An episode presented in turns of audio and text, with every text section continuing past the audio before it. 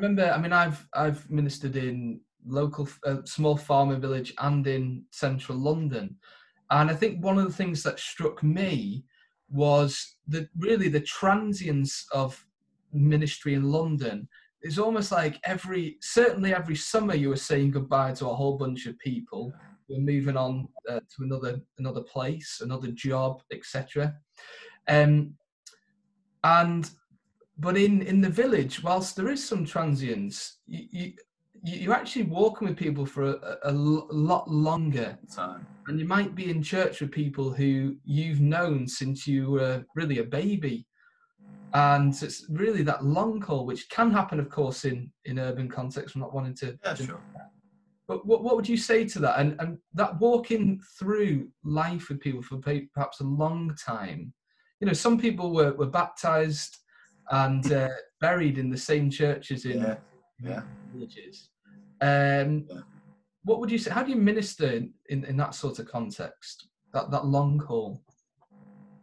I that's you know that's the key realization that you, you kind of have to make once you, you're ending up in a, a rural setting somehow is that you're going to be seeing these people for a, for a long time. You know, in in all, you know, God willing that you carry on there, and then the, the, you know before He returns and everything. But you are going to be seeing these people for for a long time. Now, you know, obviously you don't act recklessly and, and unchristianly when there's a, you know, you're only going to be seeing people for six months or a year maybe, but you, you definitely need to be careful when you, you're going to be ministering to people and families uh, for, for a long time. You know, it's, it's the work, the good work is often slow um, and the ability to undo that good work can happen very quickly.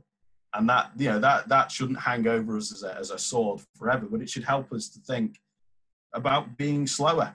You know we're often we're being told to move fast do fast act fast do all these things really quickly.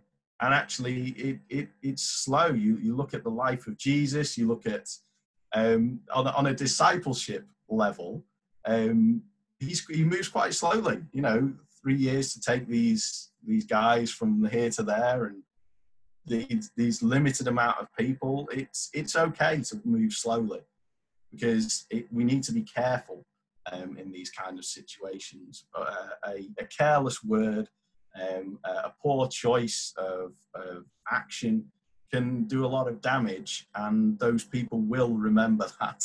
the, the, the memory of people for these things is long, so we have to be careful um, uh, about that. But it also offers the opportunity of, of reconciliation when things have gone wrong. You know, sometimes you don't have an opportunity to put things right with people. You, they, you know, you meet them briefly, you meet them for a year, and you never really felt like you nailed that sense of, of reconciliation or putting things right. Whereas when you're ministering to, to people for a long time, you have that opportunity. And, and ministry isn't always about how we, we get things right first time every time. It's often about how we get things right when we've got something wrong, isn't it? Mm. How we, we go and say, you know, that wasn't quite right, or when I did that, I wasn't really saying who, who Jesus really was. I, I, messed up there. Asking for forgiveness, making um, attempts at, at reconciliation.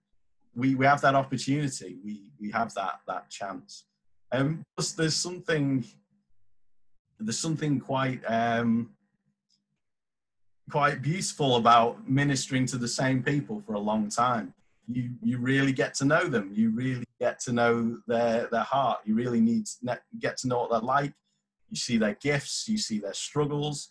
You know it's it's and there's something about that which is the nature of the church, isn't it? That connectedness, that knowledge of each other. God knows us. We know the people. It, that's how it's supposed to be. We're supposed to to know them. And often people talk about, you know, when you're going into a rural context, do your research, you know, get get an understanding of the village. But it's more than that. You need to get to know people. Yeah. It's just do you know the statistics for banks, but are you getting to know the people? Do you understand the the heart of the village, and are you getting to understand the hearts of the people?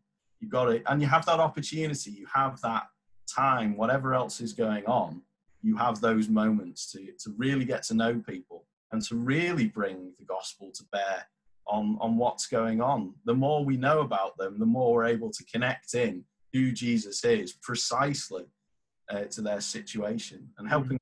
see him that way is, is one of the benefits of that, that long term ministry.